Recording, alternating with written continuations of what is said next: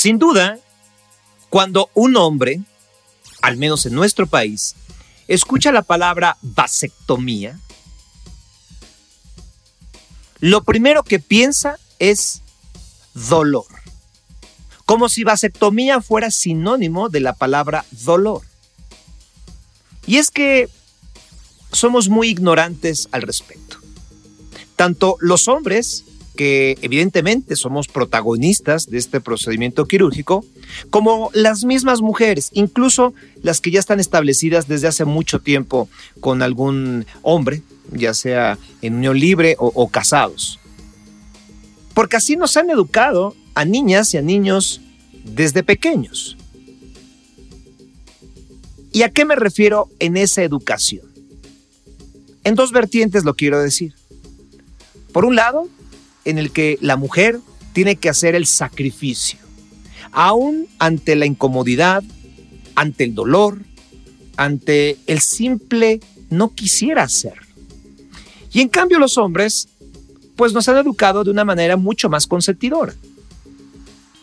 Y sobre todo, pensamos que los hombres no podrían soportar ningún dolor. Y por otro lado, también, la sociedad en general nos educó desde hace mucho tiempo, y qué bueno que ha ido cambiando el tema, en que los hombres no tendríamos que hacer un esfuerzo mayor en las labores del hogar, que incluyen la parte íntima como es la planificación familiar. Que se encargue la vieja, que se encargue la mujer, que se encargue mi esposa. Yo soy el hombre de la casa. Y por lo tanto, yo puedo decidir o hacerme el que no dice nada, pero que ella sea la que haga el sacrificio, o si no lo quieren ver como sacrificio, el que ella tome las riendas, en este caso, de la planificación familiar. Sí, operándose ella, con un dispositivo intrauterino, con las pastillas, con un chip, con una inyección. ¿Por qué platico todo esto? Quiero confiarles, no es algo que sea un secreto, lo he platicado en público en la televisión, pero sí quisiera confiarles cómo fue el procedimiento que me realicé el 5 de julio pasado, llamado vasectomía, que curiosamente no tiene nada que ver con la palabra dolor. ¿Sí? Y es que ustedes podrán pensar, ¿cómo? ¿No te dolió? No soy ningún mentiroso. Y soy bastante collón. Le tengo miedo, por ejemplo, a las agujas. Odio las inyecciones. Pero debo contarles que no padecí, que no tuve dolor. Y entonces, cuando de pronto vemos algunos anuncios, vasectomía sin bisturí o vasectomía sin dolor, pues sí, lleva un 99% de verdad. Y les voy a contar el paso a paso de cómo tomé la decisión, de cómo la realicé qué sucedió después y por qué estoy contento. Primero, debo decir que fue una decisión individual, personal. No la consulté con mi esposa, con Laura, y no por una situación egoísta, sino porque se presentó tomar la decisión. Un día, Pato Borghetti, ustedes lo conocen, mi compañero en Venga la Alegría, nos confió fuera de cámaras y después lo hizo delante de las cámaras que él se haría la vasectomía. Y que lo haría como un modo de, de ser justos y equilibrados y de regresar un poco del esfuerzo que ha hecho su esposa Odalis al tener dos bebés, con todo lo que eso implica. De estar embarazada, de parir, de estar pendiente de los niños y por supuesto de tomar anticonceptivos. Me contó en lo personal que él recibió la eh, recomendación del, doctor, del centro de salud donde se la practicó, de Arad de la Torre, un compañero de profesión, eh, amigo de, de Pato. Yo no tengo el gusto de conocerlo. Y entonces Patricio fue a hacerse esta operación y cuando regresó al día siguiente y lo eh, compartió con nosotros a nivel público y en privado con los conductores, pues la verdad me animé. Ahí fue cuando dije, yo también lo voy a hacer. Y no solo eh, por las eh, mismas razones que tenía Pato respecto a su esposa.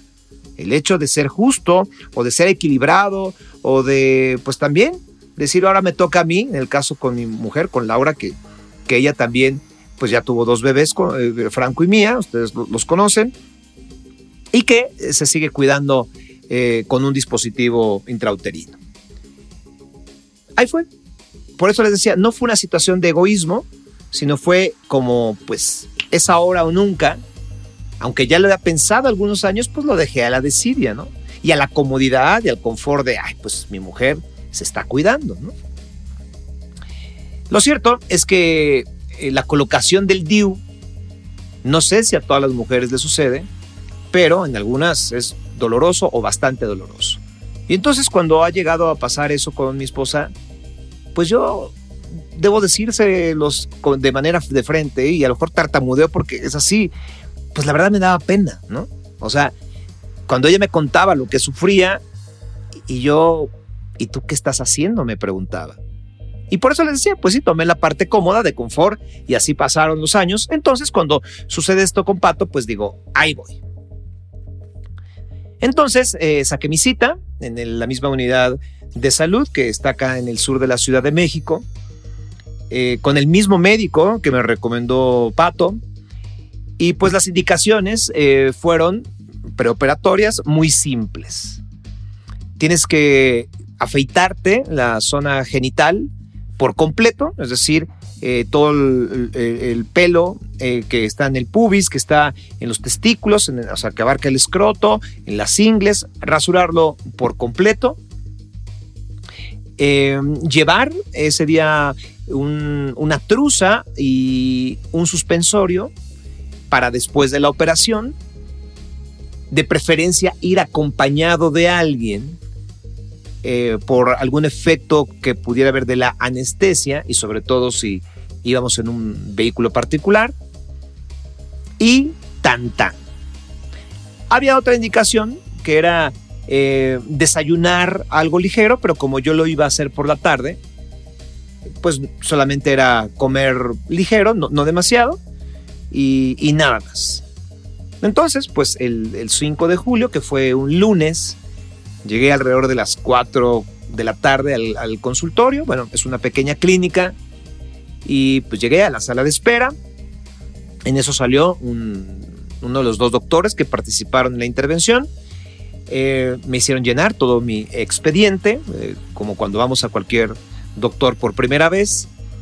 Y después, pues ya, me ingresaron al consultorio para platicar con ellos y me explicaron exactamente de qué se iba a tratar la operación, que ahora en unos minutos se las describo.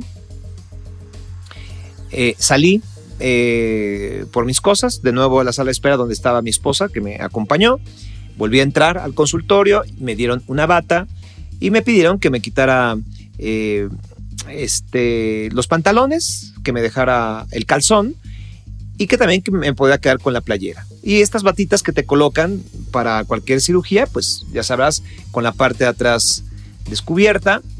Y así ingresé a lo que es eh, pues el quirófano quirófano, repito, pequeño porque es una operación ambulatoria, es decir, dura determinado tiempo, 15, 20, 30 minutos y te vas a tu casa, no tienes que hospitalizarte. Y ya, entonces entré, me pidieron que me sentara en lo que es pues la cama del quirófano, en la plancha como le llaman.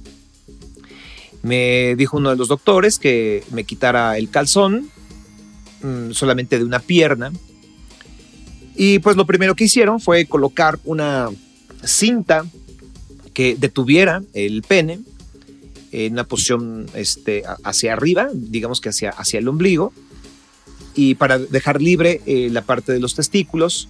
Luego colocaron, como le llaman los médicos, un campo, que es este tipo de tela higiénica estéril, que es, como de color azul o verde, y dejando descubierto la, parte genital.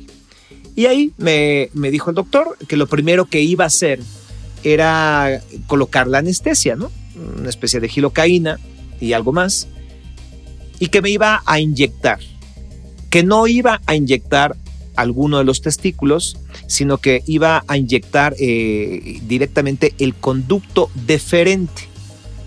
Ahora explico qué es el conducto deferente y que lo que iba a sentir, si acaso era un ligero pinchazo como cuando nos vacunan o cuando nos ponen una inyección por alguna enfermedad que traigamos, y que tal vez podría sentir una especie de cólico o como cuando eh, los hombres que, que, escuchan sabrán perfectamente a lo que me refiero, como cuando te golpeas en los testículos o te dan un balonazo, pero no el golpe eh, más fuerte que es al, contacto, sino esa, ese eco de dolor que te queda unos minutos después del impacto. Cuando mucho vas a sentir eso, me dijo el médico, y así fue. Sentí ligeramente cómo ingresó por el escroto, la, la, bolsita que contiene los, los testículos, llegó al, conducto deferente. Eso fue en uno y luego hizo lo mismo en el, en el otro conducto. Y en el otro conducto no sentí absolutamente nada, ni siquiera el pinchazo, porque ya tenía algo de anestesia. Esperamos unos cuatro o cinco minutos a que hiciera eh, efecto de anestesia. El médico me dijo que iba a sentir la manipulación, pero que no debería sentir dolor. Y que si en algún momento sentía dolor, entonces eh, que le avisara para colocar más anestesia, lo cual no fue necesario. Pasados los 4 o 5 minutos me enseñó eh, las dos herramientas principales con las que iba a trabajar y básicamente eran dos pinzas. Una terminada en, unas, en puntas muy finitas y otra terminada en una especie de círculo como para eh, enganchar y jalar algo, más que para cortar.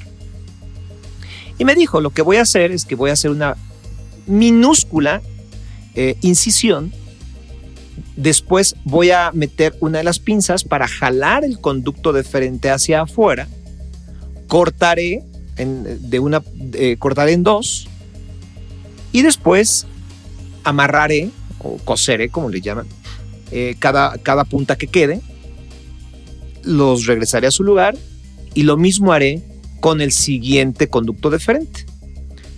Si recordamos las clases que nos daban en la primaria o secundaria o en la preparatoria, bueno, pues los testículos eh, es el lugar donde se producen los espermatozoides y que viajan por dos tubos, dos conductos deferentes o dos mangueritas de manera coloquial por ahí viajan los espermatozoides y llegan al pene vía la uretra y se mezclan con otro tipo de líquidos.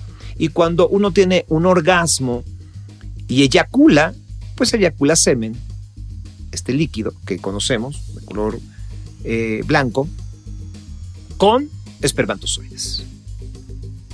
¿Qué sucede entonces cuando se cortan los conductos deferentes? Bueno, pues se siguen produciendo espermatozoides, pero ya no tienen la carretera o la vía para llegar hasta la uretra o hasta llegar hasta el pene y salir. No. ¿Por qué? Pues porque al momento de que cortan y amarran, pues ahí se quedan exactamente los espermatozoides. ¿Y qué pasa con los espermatozoides? Bueno, el médico lo que me explicó fue que pasados unos días, el mismo cuerpo, nuestro organismo, eh, en los hombres genera una especie de anticuerpos y entonces termina con la vida de los espermatozoides que se están produciendo. Y tanta, ¿no? Pero sobre todo, el tema es que al momento de cortar y amarrar, en ese momento, pues no hay una forma de que se comuniquen eh, los, el conducto deferente con el, el pene y con la uretra por donde sale. Entonces, primero hizo un, un testículo, eh, un conducto deferente y luego hizo el otro. Y me iba platicando exactamente lo que iba haciendo y yo no sentía ninguna molestia.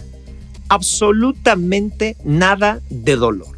Y eso lo quiero recalcar porque así inicié la charla. Vasectomía, dolor, no es así. Y sobre todo, en la mayoría de los casos, porque habrá en algún momento que haya una complicación de alguien, pero eso sería una eh, complicación eh, postoperatoria. Yo estoy hablando de la operación en sí. Entonces hizo uno, luego hizo el otro. Eh, de pronto, pasados unos minutos, de verdad fueron 15, 20 minutos, me dijo, ya terminamos. siéntate. Y entonces, ahí mismo en la plancha del quirófano, me, me incorporé, me senté y me dijo, observa tus testículos. Observé los testículos y me dijo, ¿en dónde está la incisión? Y no había incisión. Por eso es que le llaman vasectomía sin bisturí. Porque no utilizó un bisturí, una navaja, para cortar la piel del escroto, la bolsa, los testículos. No. Con esa pinza en punta que les digo, chiquita y muy fina, hizo una ligera incisión y con la otra sacó los conductos deferentes, que estamos hablando de milímetros de grosor. Incluso me mostró en, un, este, en un portaobjetos de laboratorio eh, los dos fragmentos que cortó de mis conductos deferentes y luego me explicó que él, eh, después de 28 años de experiencia, prácticamente no le ha sucedido que, que se puedan volver a unir esos conductos. Hay la posibilidad, pero es lejanísima, es improbable. Y que para eso él se asegura de dos cosas. Una vez cortando el conducto, lo machaca ligeramente con una de las pinzas, ¿sí? Es decir, cada punta lo, pues así que las aplasta y luego cose o amarra dos veces. Esto para prevenir lo que le estoy platicando, que se volvieran a juntar los conductos. Después de ello, me dijeron que me, que me quedara unos dos minutos eh, sentado para que no me fuera a marear y que después ya me incorporara. Me coloqué la ropa, este... Ah, bueno, antes de eso eh, me colocaron una...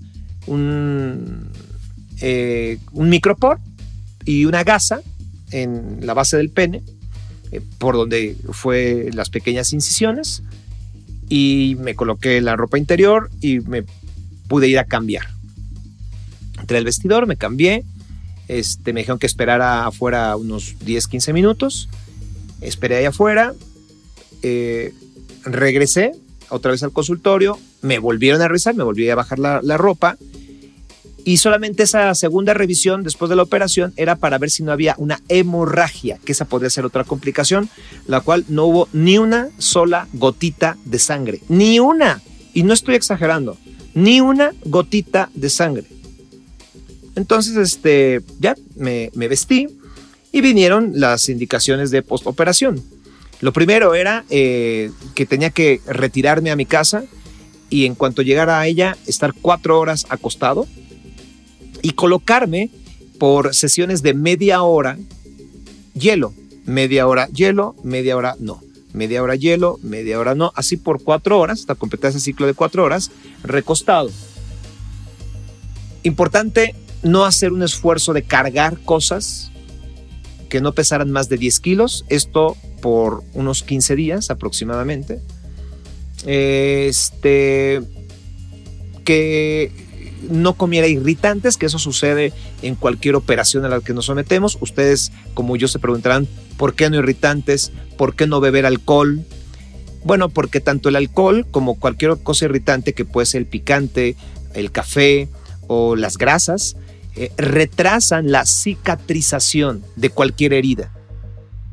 Hablando de una operación, aunque haya sido minúscula o ambulatoria, como esta es la vasectomía, es exactamente lo mismo tenía que mantener este suspensorio y sobre todo una obtrusa que tuviera, eh, digamos que sujetos los testículos, pues precisamente para evitar, por un lado, inflamación de más y por otro lado, eh, que hubiera hemorragia.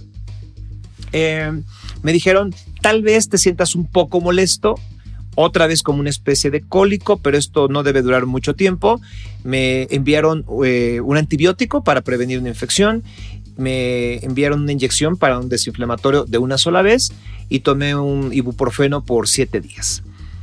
Y me dijeron que después de 15 días ya podría eh, hacer ejercicio o mi deporte favorito y podría tener relaciones sexuales a partir del séptimo día de haberme operado y que al segundo o tercer día después de la operación, es decir, yo fui eh, un lunes, el jueves tenía que regresar a otra revisión. Y así fue. Me fui a mi casa, hice exactamente lo que me dijeron los doctores, estuve en reposo, estuve de consentido gracias a, mi mujer. En los siguientes tres días no manejé, Me hizo favor Laura de llevarme a, Televisión Azteca. Y el jueves me presenté a, a la revisión. La revisión básicamente era para ver de nuevo si había inflamación, si había hemorragia. Incluso me dijeron que podía eh, podía haberse formado un hematoma, es decir, que tuvieras en las ingles como un moretón o incluso en el pene o en la base del pene se puede haber morado, lo cual no sucedió en ningún momento. Y bueno, pues a partir de ahí me dijeron, la siguiente cita es en tres meses o antes. ¿Y por qué antes? Bueno, porque ahora sí que dejan la tarea eh, los doctores de que tienes que tener 30 eh, eyaculaciones o tres meses, lo que suceda primero, para después ir con, con ellos, para que te den la orden para ir al laboratorio, hacer un conteo de esperma. ¿Y qué es el conteo de esperma? Pues eh, tendrás que, tendré que, que masturbarme para dejar una muestra y ellos hacer un conteo para ver si todavía hay espermatozoides en mi semen o no. En el momento en que ellos digan ya no hay espermatozoides en el semen, entonces puedes tener relaciones sexuales sin preservativo, incluso sin pastillas, sin chip, sin inyección o sin un Y tan tan. Lo he platicado eh, con mucho detalle. Ustedes disculparán si, si creen que fue muy gráfico. Yo la verdad quería describírselos así para que ustedes se los compartan a amigos, a esposos, a hermanos, a primos, que escuchen el podcast.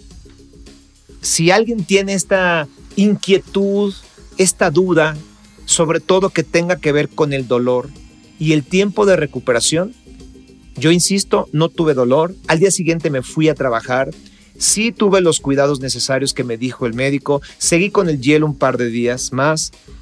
Tomé las medicinas, cuidé mi alimentación. Pero todo bien. A nivel de actividad sexual no pasa absolutamente nada. Es decir, eh, tienes una erección normal, como la tenías antes de hacerte la vasectomía. Eh, algunos se preguntan, bueno, pero cuando te das la vasectomía, ¿vas a eyacular? ¿Te vas a venir como antes? La respuesta es sí.